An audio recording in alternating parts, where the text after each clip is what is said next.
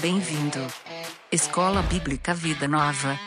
Para aprender e servir melhor a Deus, a família, a igreja e a sociedade. Aí, Happy Weekend, estudante! Para você, a morte é ponto final, é vírgula ou um grande ponto de interrogação? Duas cartas de Paulo podem ajudar a gente com isso. Bora lá estudar?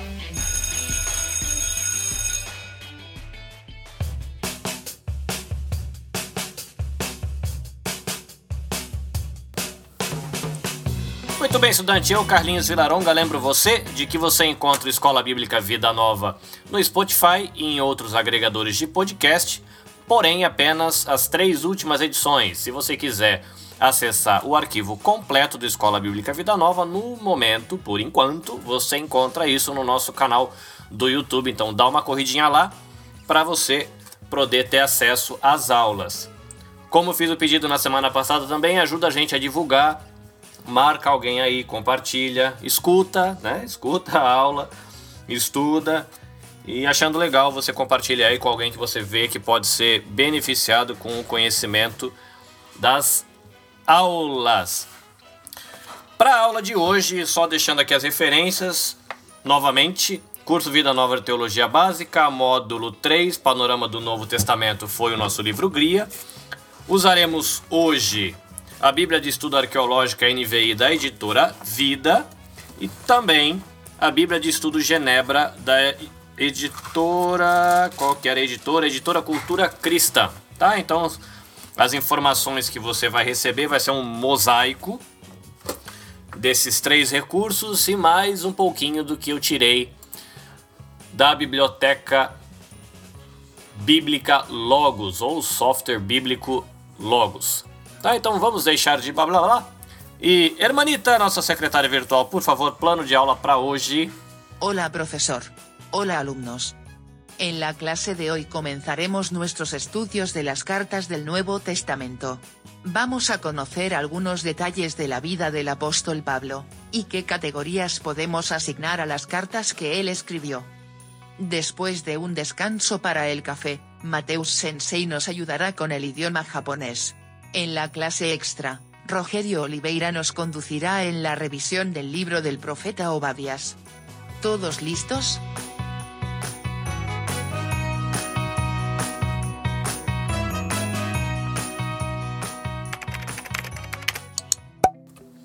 Eu queria começar dizendo para você que eu me sinto na mesma situação que você.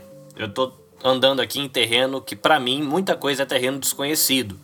São matérias, assuntos, temas que eu já tive algum contato, mas que um contato mais profundo eu estou tendo agora que eu estou preparando as aulas para o Escola Bíblica Vida Nova.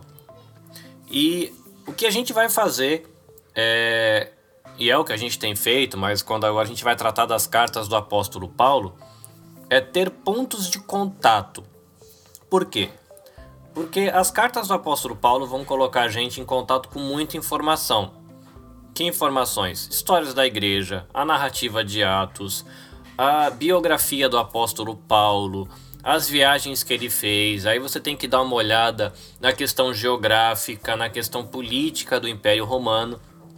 Então, eu imagino que no correr das aulas, conforme a gente for caminhando dentro do Novo Testamento, aquilo que a gente está recebendo de informação vai se tornando mais familiar e vai ficar mais fácil a gente assimilar tá? Porque Paulo, ele tem um ministério grande, ele tem uma narrativa assim, dá para você reconstruir bastante coisa da vida do apóstolo Paulo a partir do livro de Atos, aí é, você junta aí um pouco do que você acha em Filipenses, em Gálatas, em Coríntios e você monta o quebra-cabeça partindo das informações que ele deixa. É muito bom se você tiver a oportunidade de adquirir uma Bíblia de estudo, ou um, um livro, eu tenho um que chama. Deixa eu ver aqui. Quem é Quem na Bíblia Sagrada? Ele é da editora Vida e tem Vida Acadêmica, não sei se é alguma repartição da editora Vida, mas é um livro que ele tem biografias, então a história de todas as personagens da Bíblia é o título do livro de Paul Gardner.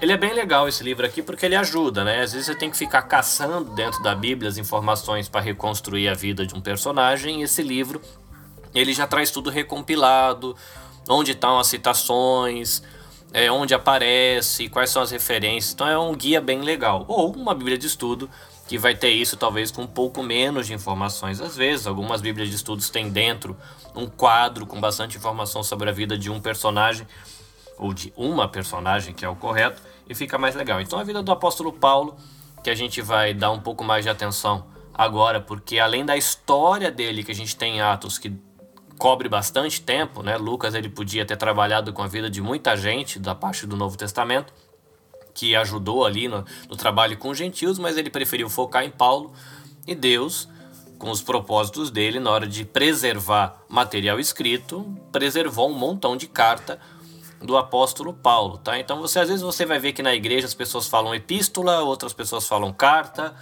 É a mesma coisa, uma epístola é uma carta, se eu não me engano, uma epístola normalmente é uma carta de tamanho pequeno, mas você tem Romanos, que é um cartão, né? Então fica diferente.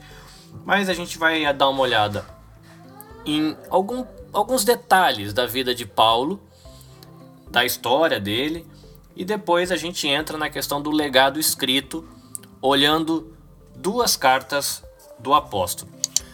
Três coisas interessantes sobre o apóstolo Paulo é que ele era judeu, ele era culturalmente grego e ele também era cidadão romano. Então vamos lá por partes, né? Ele era judeu, então ele tinha né, uma ascendência judia. Ele falava aramaico, você vai ter lá em Atos 22 ele se expressando em aramaico e até o pessoal fica em silêncio para ouvir ele falar em aramaico, porque era o idioma que o judeu usava na época. Jesus falou muita coisa em aramaico. Ele estudou quando ainda era garoto em Jerusalém com um rabino muito famoso chamado Gamaliel, e uma nota aqui diz que é o rabino Gamaliel I, e ele era um dos principais professores ou mestres de uma escola chamada Hillel, que tinha a escola Hillel e a escola Shammai. Quando você vai estudar o Novo Testamento, a vida de Jesus, você vai ver que tem referências a essas duas escolas. E elas tinham um pouco de diferença de opiniões, como abordar alguns assuntos, e, por exemplo, uma dessas diferenças é que a escola Hillel ela dava um pouquinho mais de liberdade no aprendizado dos seus alunos. Então eles tinham é, liberdade, inclusive, para ler autores gregos. E Paulo, como fez parte dessa escola, ele teve acesso a isso e você vê ele usando isso nas, nos, nas pregações que ele faz em Atos, né? Ele fala, ele cita poeta, ele cita escritores, então ele teve contato com a tradição grega por conta até da liberdade que a escola que ele cursou é, permitiu. E aí você entra no segundo ponto, né? De que ele era culturalmente grego, né? Então ele falava grego também, você vê isso em Atos 21, 37, quando ele fala em grego com um capitão ou um centurião romano, não lembro direito a referência. E eu fiquei me perguntando, e aí eu não consegui encontrar nos livros de pesquisa que eu tenho aqui, porque como ele estudou para ser fariseu é, com Gamaliel lá nessa escola Hillel, eu fiquei curioso de saber se ele estudou é, com a tradução em grego ou se ele estudou no próprio hebraico. Então ele, ele falava aramaico, ele falava o grego, e eu fiquei curioso de saber se ele dominava também o hebraico. Eu não consegui encontrar essa informação, me parece que é possível que sim, mas eu não sei dizer. Então ele era grego, culturalmente ele conhecia arte, ele conhecia a filosofia, ele conhecia os escritores, ele conhecia os poetas, né, por ser um culturalmente grego, como os nossos filhos, por exemplo, que crescem aqui no Japão, são brasileiros de de sangue, de passaporte, mas são culturalmente, em muitas coisas, culturalmente japoneses. E Paulo, ele era uma pessoa que ele era judeu, por questão étnica, ele era grego do ponto de vista cultural, mas ele tinha cidadania romana, porque o pai dele tinha essa cidadania. O pai dele poderia ter comprado essa cidadania, ou ele poderia ter ganhado essa cidadania por ter servido o exército, mas aí quando ele nasce, é, Paulo nasce, quando ele nascendo como Saulo, né? Que é uma maneira de dizer o nome Paulo, é uma outra grafia para o nome, é, Paulo ele nasce como cidadão romano de nascimento, que é uma categoria diferente. Né? Uma pessoa que compra a cidadania, ela tem uma cidadania um pouquinho menos valiosa do que aquela pessoa que já nasce cidadã, como é o caso de Paulo. Um outro ponto interessante da vida do, de Paulo, quando a gente vai ver a questão do ministério dele, é o momento da conversão. Não dá para saber direito é, os detalhes de como aconteceu. A gente tem o registro da experiência, não dá para saber é, os detalhes de todos os detalhezinhos dessa experiência, né? Se fosse tentar descrever de maneira, sei lá, científica ou qualquer coisa assim. Mas a gente vê que Paulo ele consentiu com a morte de Estevão, então ele tinha a opinião do pessoal que correu atrás de Estevão ali para apedrejar, mas ele tem essa experiência com Deus e isso muda ele e ele começa num primeiro tempo com Deus e depois ele vai começar o seu ministério e aí que entra a figura de Barnabé, que é o cara que vai ser aí um mentor de Paulo e vai levar ele para Antioquia da Síria. E depois, a partir dali, usando, sendo a igreja de Antioquia da Síria a base deles, a igreja mãe, vamos colocar assim, ele começa o seu trabalho e as viagens missionárias. É, eu não vou me arriscar a, aqui na aula ficar descrevendo aonde ele passou em suas viagens, porque eu estava dando uma olhada nos quadros aqui a respeito disso. Seria muitos nomes, nomes que ficam difíceis da gente se localizar é, geograficamente, porque a gente não está acostumado com o nome dessas regiões, né? São países que existem hoje, só que tinham outros nomes, então a gente fica muito confuso e fica muito complicado para a gente conseguir entender o que está acontecendo. Mas o que é importante, alguns lugares. Por exemplo, ele trabalhou na Antioquia e existem mais de uma Antioquia, então você tem a Antioquia da Síria, que fica no lugar que a gente conhece como Síria hoje. Ele foi para a Galácia. Essa província romana fica onde hoje é a Turquia. Ele foi para a província da Macedônia, que fica no país que hoje a gente conhece como Grécia. Ele foi para a província da Acaia, que também fica na Grécia. E ele foi para a província da Ásia, que também é Turquia. Tá? Você vai ter viagens depois que ele faz, ele passa pela Turquia, vai para a Grécia, tem às vezes ele vai para a Grécia, volta para a Turquia, vai para a Síria, volta para Jerusalém, vai e termina indo para Itália, que quando é a viagem que ele vai preso lá para Roma, tá? Então é importante é, dar uma olhada na sua Bíblia, se ela normalmente as Bíblias no final tem aqueles mapinhas que marcam, ó, é, sei lá, a Bíblia no tempo do Velho Testamento, a Bíblia no tempo do Novo Testamento, e você vai encontrar ali é, muito provavelmente três mapinhas. Da primeira viagem missionária, da segunda viagem missionária, da terceira viagem missionária e da viagem de Paulo a Roma. E aí vai ficar mais fácil para você visualizar os lugares onde ficavam, o trajeto que ele foi de navio, o que, que ele fez a pé, fica mais tranquilo, tá? Então eu aconselho você a fazer isso. Uma coisa interessante também é você saber de que ele não fez essas viagens sozinhos. Então, quando ele fez a primeira viagem, ele tinha Paulo e Barnabé. Paulo estava com Barnabé e com João Marcos, tá?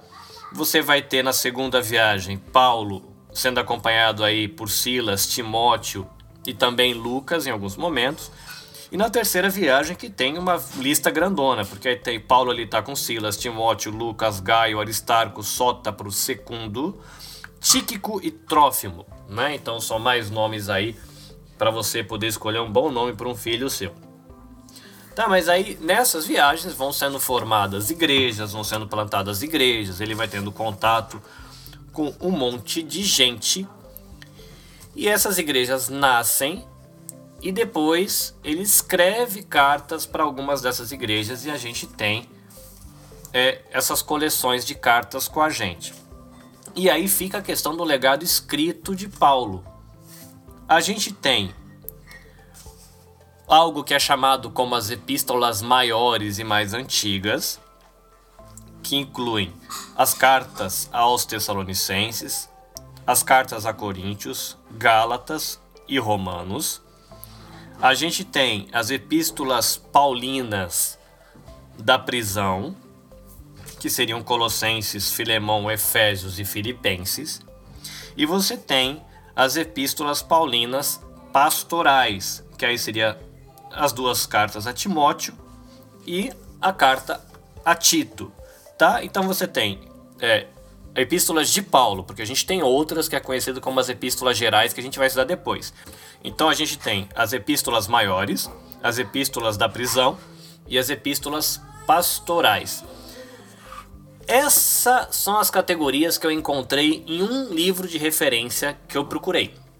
Mas a nossa apostila, ela vai dividir em quatro categorias diferentes. Por exemplo, ela vai pegar essas epístolas maiores e dividir em cartas escatológicas, que tem a ver com as últimas coisas, e cartas soteriológicas. Quais são as cartas escatológicas? Que tem a ver com escatos, as últimas coisas. Primeira e segunda Tessalonicenses. Depois, a gente vai ter as cartas soteriológicas, que tem a ver com soter, salvação. As cartas a Coríntios, Gálatas e Romanos, que ele vai tratar dessa questão dos temas de salvação.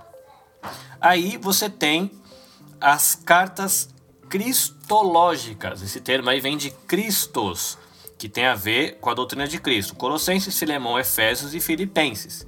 E a gente vai ter as cartas eclesiológicas, que tem a ver com eclesia, que aí são as cartas a Timóteo e Tito.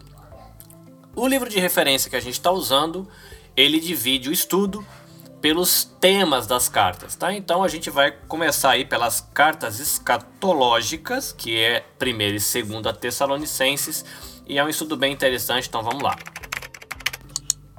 Se você se lembra do panorama do Velho Testamento, a gente estudou de que as, os livros do Velho Testamento eles não estão organizados na Bíblia em ordem cronológica, tá? Tem um, um porquê de estar na sequência que está, mas é, não está em ordem cronológica. E no Novo Testamento acontece a mesma coisa. Então, apenas para registrar para você saber a sequência em que as cartas foram escritas, tá? Então vamos lá. Primeiro você vai ter 1 Tessalonicenses, depois 2 Tessalonicenses, depois Paulo ele vai escrever 1 Coríntios, Gálatas, 2 Coríntios, Romanos, Filipenses, Filemão, Colossenses, Efésios, 1 Timóteo, Tito e 2 Timóteo. Tem algum material de referência que eu consultei que coloca Gálatas como o primeiro da lista. Essa lista que eu usei coloca Gálatas como a quarta carta depois de 1 e 2 Tessalonicenses e Coríntios. Um ponto interessante é que, como Tessalonicenses, sendo as duas primeiras, ou a segunda e a terceira cartas de Paulo, vão ajudar a gente a conhecer como é que estava a elaboração doutrinária da igreja no início. Então, você vai poder olhar o que, que ele fala do Espírito Santo, o que, que ele fala da salvação, o que ele fala dos últimos dias, o que, que ele fala. coisas que ele fala da igreja. Então é legal para você saber, é, dentro da narrativa da história da igreja, como é que foram se construindo né, os conceitos, ou como é que eles foram elaborando e colocando no papel aquilo que eles estavam pensando. Era uma cidade portuária, a cidade de Tessalônica. Era uma cidade que ficava perto da Via Inácia, que era uma tipo como fosse uma rodovia, né? Mas não era uma rodovia mas era uma via muito importante que passava em grandes cidades ali da região da Macedônia. Então acabava que essa cidade era uma cidade que tinha um comércio forte, tinha uma questão, contato muito importante com o comércio e a arte também. Né? Então era uma cidade grande, na época de Paulo, era uma cidade que tinha 200 mil habitantes, então era uma grande cidade. Essa cidade ainda existe, o nome dela é Salônica, fica na Grécia. Hoje ela tem mais de um milhão de habitantes e ela tem os sítios arqueológicos. E até eu estava olhando a Bíblia de Estudo Arqueológico, ela cita que muita coisa ainda não pôde ser escavada é, na cidade de Tessalônica, na antiga cidade, ou nas ruínas de Tessalônica, porque como a cidade ainda está viva e é uma grande cidade, tem coisa que você não consegue ter acesso e tem coisas que você não consegue nem escavar porque a cidade está em cima, então não tem como você desmanchar a cidade para trabalhar com escavações. Então existem né, ruínas, tem material que o pessoal já tirou de lá mas é, eles não, os arqueólogos, né, os historiadores não conseguem trabalhar tanto quanto eles queriam. Se você lembra na aula passada, eu citei de que Paulo ele tinha uma estratégia de que ele procurava ir em grandes metrópoles e ele ensinava, ele fazia evangelização, depois ele fazia o ensino, ele fazia o preparo da liderança, deixava a igreja estruturada e saía.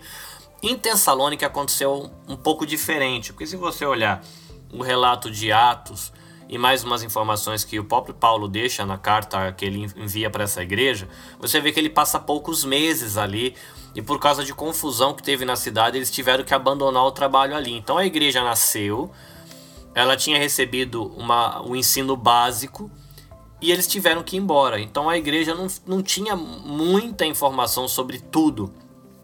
Depois de um tempo, Paulo manda Timóteo para fazer uma visita nessa igreja, ele não pôde ir pessoalmente, e Timóteo volta com a resposta falando da fé desses irmãos, da vida desses irmãos, mas também com dúvidas e situações que estavam acontecendo lá. Então, essa carta é uma resposta a essa imagem que o Timóteo traz da igreja. Uma coisa que chama atenção na carta é a maneira amorosa com que Paulo ele se dirige aos cristãos de Tessalônica e fazendo seu papel de, de mentor, discipulador, uma maneira muito carinhosa. E ele começa tratando da perseguição e ele traz uma palavra ali de aprovação, um aplauso, porque o pessoal de Tessalônica estava progredindo na fé. E ele falou: Olha, vocês estão indo bem, incentivo vocês a continuarem, vai no caminho, mas é importante vocês saberem que tribulações nesse caminho de fé não são acidentes. Né? Você ser perseguido por causa da sua fé é, na verdade, algo que é esperado. Você deve esperar você ser perseguido, sofrer, ele usa o próprio exemplo, ah, vocês têm que lembrar como é que aconteceu comigo, e você vê que essa é uma reação quase que natural. A Bíblia de Estudo Arqueológica diz que algumas tumbas antigas têm algumas inscrições e algumas referências também na literatura que demonstram que os pagãos da época de, do primeiro século ali viam a morte com muito horror. E é possível que esse tipo de, de contexto, esse entorno, tenha causado algum tipo de ansiedade nos cristãos lá de Tessalônica. Então Paulo ele vai tratar da questão da volta de Cristo que ele chama aí em Tessalonicenses de o dia do Senhor. Uma curiosidade é que essa questão do dia do Senhor a gente estudou quando estava estudando os profetas, e esse o dia do Senhor, ele é uma referência à visitação de Deus, se vamos colocar assim, Deus o Pai, né? E Paulo aqui, ele vai relacionar o dia do Senhor como esse dia do retorno de Cristo. Então é uma, uma afirmação indireta, vamos colocar assim, da divindade de Jesus, dizendo quando o dia do Senhor acontecer, é Jesus que virá como Deus para fazer o seu julgamento. Então, mas ele Paulo vai falar que vai haver ressurreição dos justos. Então, se o pessoal de Tessalônica estava preocupado com os mortos, ele vai trazer essa questão da ressurreição dos justos, dizendo que aqueles que já estavam mortos, eles iam ressuscitar primeiro era uma ressurreição de justos para salvação e é implicitamente a ideia de que os ímpios iam ser ressuscitados para condenação. Paulo ele vai trabalhar também a questão da vida cristã. Eu achei legal a maneira como a Bíblia de Estudo Arqueológica coloca, que diz assim: enquanto aguardam a vinda do Senhor, os cristãos devem ser pacientes, respeitáveis e santos e ter uma vida produtiva, devem também encorajar e ajudar uns aos outros a ser pacientes e gentis com todos. Se a vida moral não é pré-condição para a aceitação de Deus, o estilo de vida imoral é incompatível com a fé cristã. Então, para um cristão, a morte não é um ponto de interrogação. Então, Paulo está mostrando o que vem depois. É, não é um ponto final, porque tem um depois, é como se fosse uma vírgula né? Uma pequena pausa e a gente segue, continua, mas a gente tem que ter toda uma coerência no viver, né? Porque como existe essa expectativa do depois, a gente tem que ser coerente com quem nós somos ainda hoje. E tem também uma questão de que Paulo ele trabalha é, o tema do, da produtividade, no sentido de que você tem que ter uma vida produtiva, porque tinha gente que não estava muito afim de trabalhar. Né? Paulo ele chama a atenção sobre isso na, na primeira carta e ele acaba tocando de novo na segunda carta sobre esse tema, então é, é, vale a pena você olhar isso também. O material de pesquisa que eu consultei diz que essa primeira carta aos Tessalonicenses foi escrita por volta dos anos 50 e de que alguns meses se passaram e por volta do ano 51 ele precisa escrever a segunda carta porque de novo o pessoal estava meio inquieto com essa questão da volta de Cristo. A possibilidade, é, segundo o material que eu consultei, de que alguém tenha escrito uma carta é, fake, né, uma carta falsa e mandado para a igreja. Existe a possibilidade de que alguém tenha dado algum ensino errado lá na igreja. E também o fato de que quando a gente vai falar de escatologia, e hoje a gente tem o Novo Testamento para deixar as coisas um pouco mais claras para a gente, mas naquela época eles estavam trabalhando com reflexões a partir do Velho Testamento. E quando você ia para o Velho Testamento falar do dia do Senhor, você vê uma imagem de julgamento, destruição, tribulação. Essa era uma imagem que era muito clara e começou a ficar muito forte.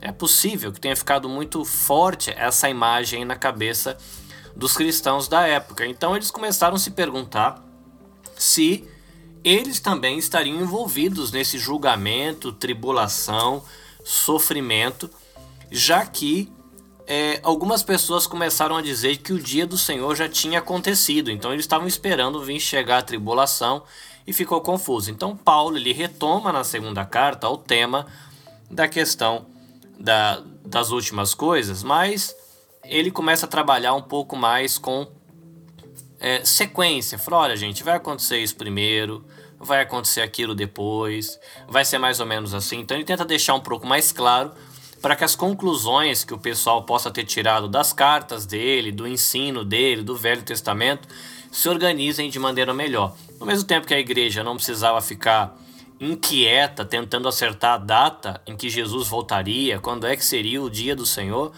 a igreja também devia estar sensível para fazer a leitura dos tempos e ter discernimento para lidar com isso.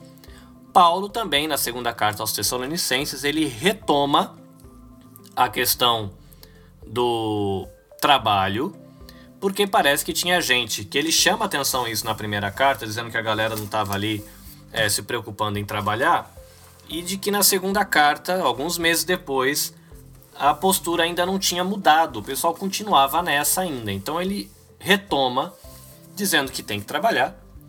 E aí fica a pergunta, né? Por que, que esse pessoal estava é, fazendo isso? Uma possibilidade é de que os cristãos ali estavam esperando uma volta mais eminente de Cristo. Então, se Cristo estava para voltar logo, você trabalhar para ficar juntando riqueza, é, produzindo, fazer investimento, podia ser na cabeça deles uma falta de fé. Então, tem a gente que fala: não, a gente não vai trabalhar, vamos ficar só administrando a situação aqui até Jesus voltar, porque ele está para voltar logo. Mas, como Paulo ele relata nos livros que ele, quando chega na igreja, ele tem que tratar com isso. Ele fala disso na primeira carta, ele fala disso na segunda, ele tem a possibilidade também de que isso tenha a ver é, com um contexto maior, talvez uma situação cultural, um mau hábito da pessoal da região, não sei, e de que encontrou um bom argumento nessa questão da volta de Cristo. Às vezes o pessoal ali tinha um pessoal que já era acomodado mesmo e agora tinha uma boa desculpa para ser acomodado porque Jesus estava voltando, então vamos só administrar o negócio aqui enquanto Jesus não volta. Para a gente concluir, são duas cartas que ajudam a gente aí a construir a nossa visão cristã da morte, da vida após a morte, da volta de Cristo, do dia do Senhor. Ajuda a gente a pensar em questão em relação ao trabalho, a pureza, a coerência da vida do cristão no dia a dia a questão da perseguição por causa da fé.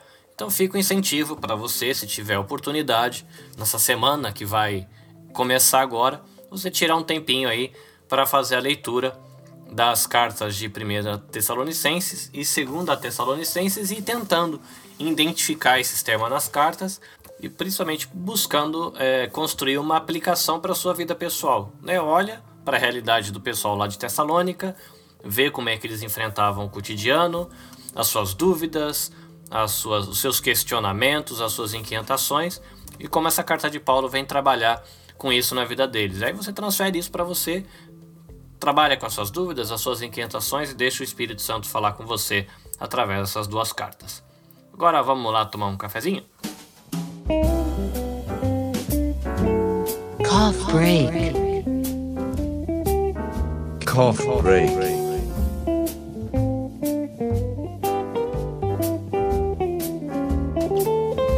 É, estudante, entre a aula e o café, na verdade, eu tomei duas xícaras de café, né? Porque eu tive tempo de tomar café à tarde, tomar café de manhã, porque eu tô gravando no dia seguinte.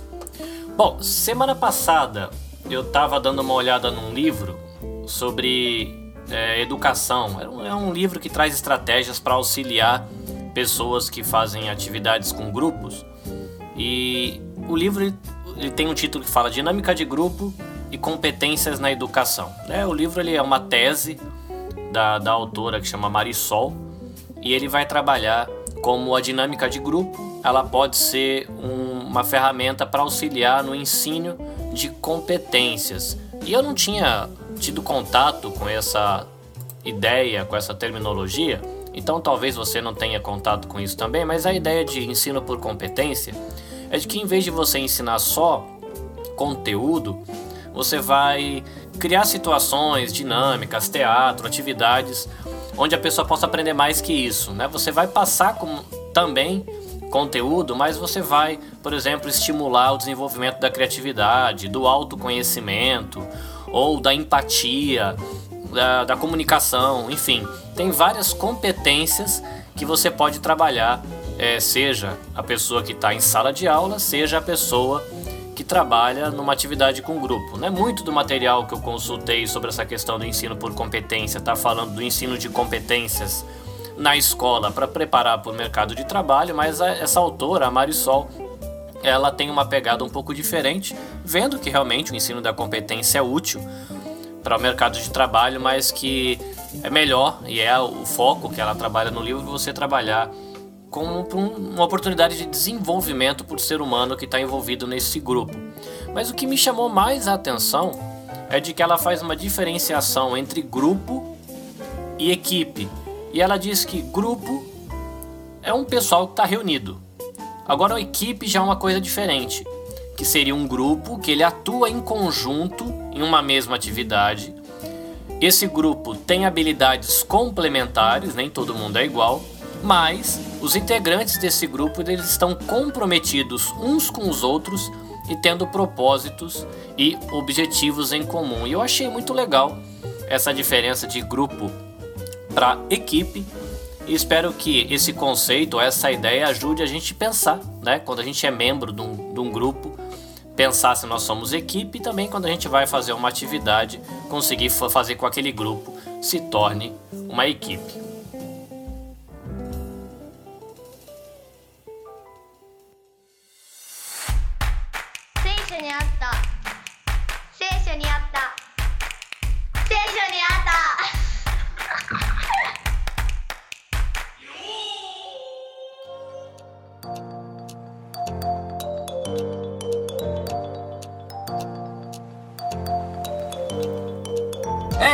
Chegou a primavera, mas não só a primavera. Matheus Sensei está de volta. Aí, E aí, Matheus Sensei, tá bem? É, tá melhor. Se eu fosse perguntar para você se você tá bem em japonês, como é que eu perguntaria? Genki desu ka? Então, Matheus Sensei, genki desu ka? Genki desu. Muito bem. Matheus, eu imagino que os, os nossos estudantes, eles querem é, aos poucos ir aprendendo alguns versículos e encontrar versículos na Bíblia. Para isso, a gente vai precisar aprender os números para conseguir achar o, o endereço, vamos colocar assim, dos livros na Bíblia. Então, a gente vai ter oportunidade em outras aulas de ensinar o nome dos livros em japonês, mas hoje a gente vai aprender números, certo? Certo. Então vamos lá. Como é que eu falo o número 1 um em japonês? 1 número 2 2 número 3 3 número 4 4 número 5 5 número 6 6 número 7 7 número 8 8 número 9 9 e o número 10. 10 Agora do 1 ao 10 em japonês. Vamos lá. 1 2 3 4 5、6、7、8、9、10 Muito bem. Em japonês existe o número 11, certo? certo?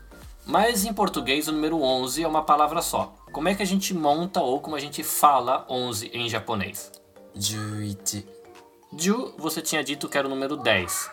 E Ichi, o número 1, certo? certo? Então parece que em japonês a gente emenda as coisas para formar números, né? Yes. Se eu quisesse falar número 20, 20、2, 10. Ni, ju.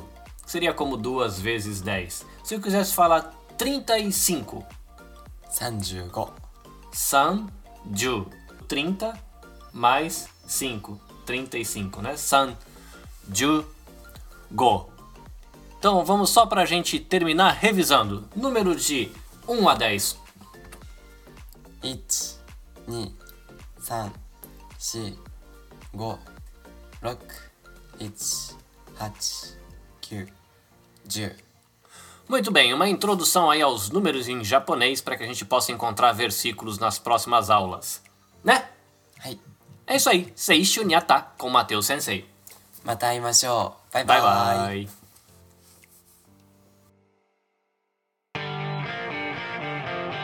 Atenção classe, começa agora a aula extra.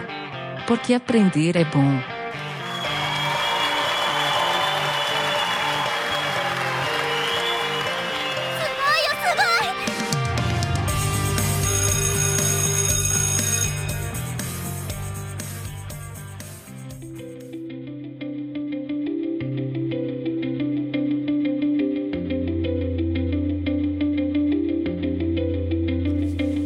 Olá, estudantes da Escola Bíblica Vida Nova. Aqui é Rogério Oliveira e nossa aula extra de hoje será um resumo sobre o livro do profeta Obadias.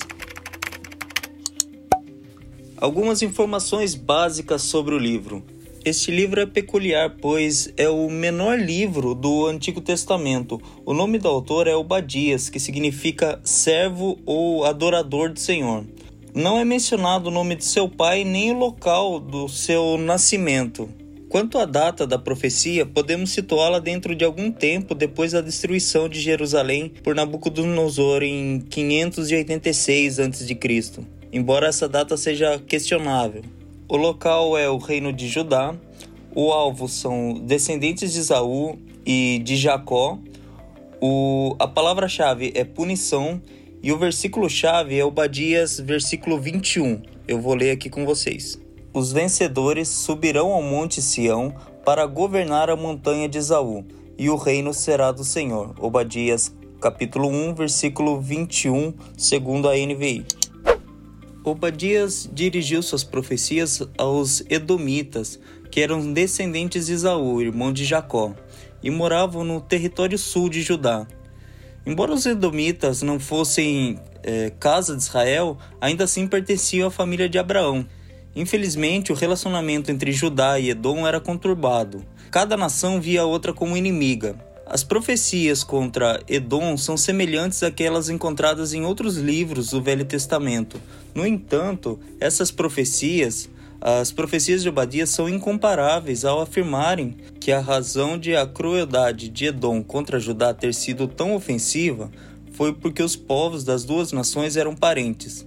Obadias declarou que o povo de Edom não deveria ter se alegrado sobre os filhos de Judá no dia da sua ruína. O livro de Obadias tem apenas um capítulo, então do versículo 1 ao versículo 9, Obadias fala contra o orgulho de Edom e profecia sobre sua queda e destruição. Do versículo 10 ao versículo 16, Edom será cortada e destruída por causa da sua crueldade com Judá. Do versículo 17 ao versículo 21, Obadias profetiza sobre a futura restauração de Israel. Conclusão do livro. Obadias nos mostra que, assim como Edom, mesmo que rejeitemos a vontade de Deus, ainda estamos submissos à sua soberania. Ser indiferente para com o sofrimento dos outros, assim como Edom foi com o de Israel, também é rejeitar a vontade de Deus, que nos chama para viver em amor. Por mais que vivamos para nós, no fim, teremos de responder a Deus sobre o que fizemos com a nossa vida dada por Ele. Este foi o resumo do livro do profeta Obadias. Que a graça de Deus esteja com todos vocês e até a próxima aula extra. Até mais!